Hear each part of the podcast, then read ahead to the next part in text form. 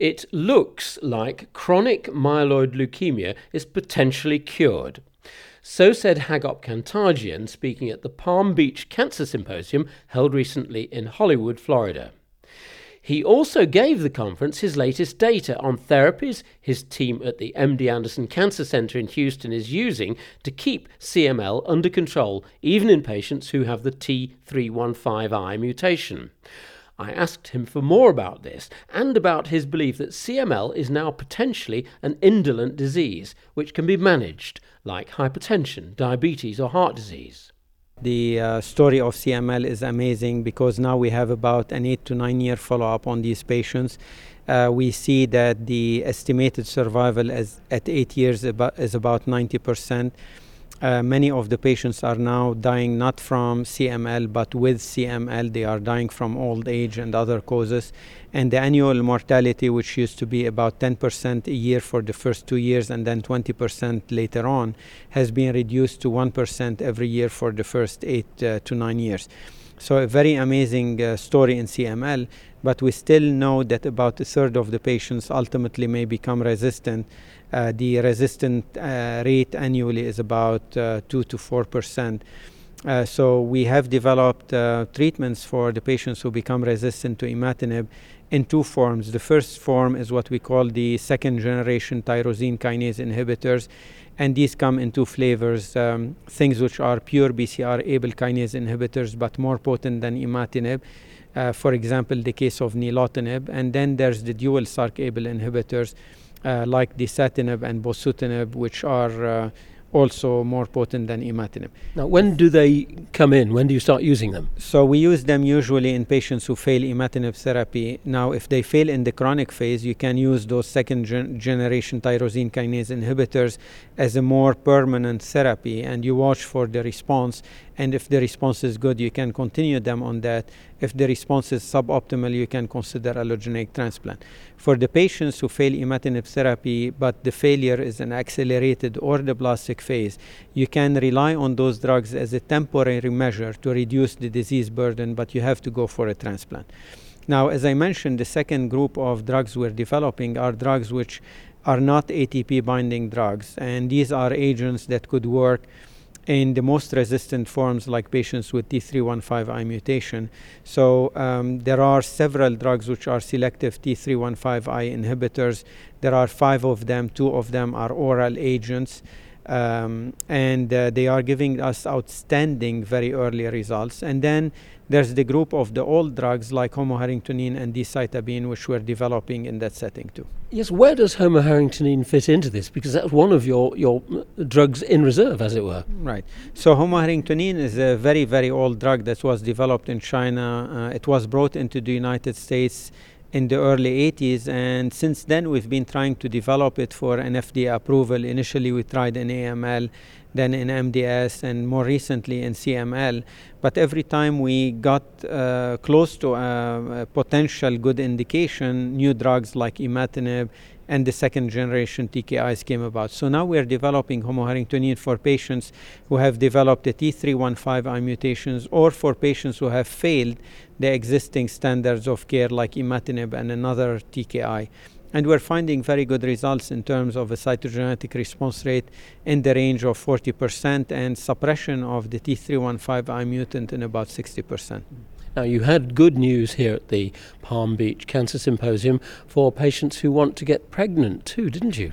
Well, I don't think uh, it's uh, good news. I think what I tried to allude to is that pre- uh, pregnancy remains a problem because half of um, the patients with CML are women and many of them are young, so it's becoming a big societal problem as to what to do.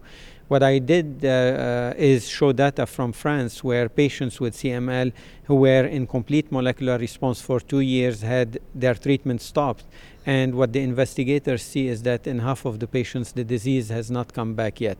So, one possibility for uh, women who insist on becoming pregnant is to wait until they achieve a complete molecular response and then hold the treatment, have them become pregnant, deliver, and then resume imatinib therapy as soon as possible. Because it does seem that if you get control with imatinib for two or three years, you're in pretty good shape. Yeah, but you have to do, to be in a complete molecular response for uh, the treatment to be considered to be stopped in a safe manner. So it's not something we would recommend. It's something that uh, that the oncologist may be pushed into doing by young women who insist that having children is a priority for them and uh, who are willing to take some risk in terms of stopping imatinib therapy. Now, what's the news on allogeneic transplantation? You conceded just now that there is still a, a case, just occasionally, for allotransplant. So, could you explain? So, allogeneic transplant, I think, remains a very important and curative modality, but instead of it being a frontline therapy for CML, it has been pushed into a second and sometimes a third line therapy.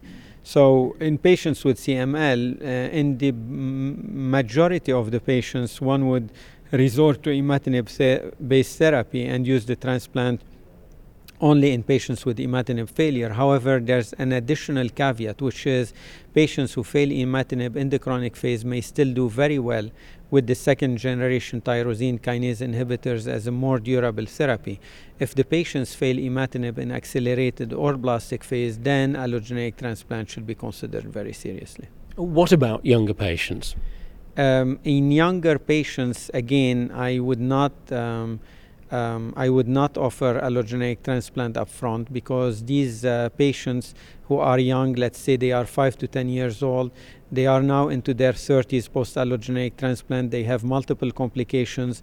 Uh, there's more data on morbidities. Patients can develop cataracts, they can develop uh, hip necrosis, they can develop uh, collagen disorders, they can have a mortality which exceeds that of a normal individual. So I don't see that it is really uh, something that we could recommend as frontline therapy, even in the very young patients. In spite of all of this, you had good news for the transplant teams because you're keeping so many patients alive that eventually many of them could benefit from a transplant. That's correct. That's correct. So, what is the bottom line for practicing clinicians? Is it, uh, to quote a former US president, mission accomplished? So I think uh, a lot of the mission has been accomplished in chronic myeloid leukemia in the sense that most of the patients will, uh, with imatinib therapy, live their normal life and they will uh, die not from uh, not from CML but with CML, the same way as patients live and die with diabetes and hypertension and heart disease. Uh, the second generation TKIs are improving the accomplished mission, so these could be considered as the surge, the military surge that led to further improvement. And we still have few issues to deal with in terms of uh, patients with T315 inhibitors.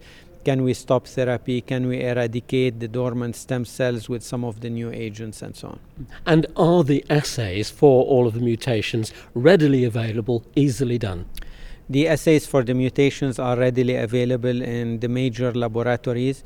Um, I would recommend not to do a mutational analysis except in patients who fail imatinib therapy. There's no point in doing them uh, upfront or in doing them in a patient who's responding.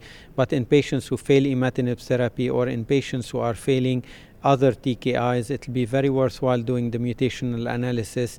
This will help identify patients with the T315 I mutation that may not respond to the existing second generation TKIs and who may benefit from transplant or from some of the selective T315 inhibitors. Also, some of the mutations may respond selectively to one TKI rather than another. So it's worthwhile doing the mutations in patients who are failing TKI therapy. Hagop Kantarjian, chair of the leukemia department at the MD Anderson Cancer Center in Houston. For Oncology Times broadcast news with the Audio Journal of Oncology, I'm Peter Goodwin.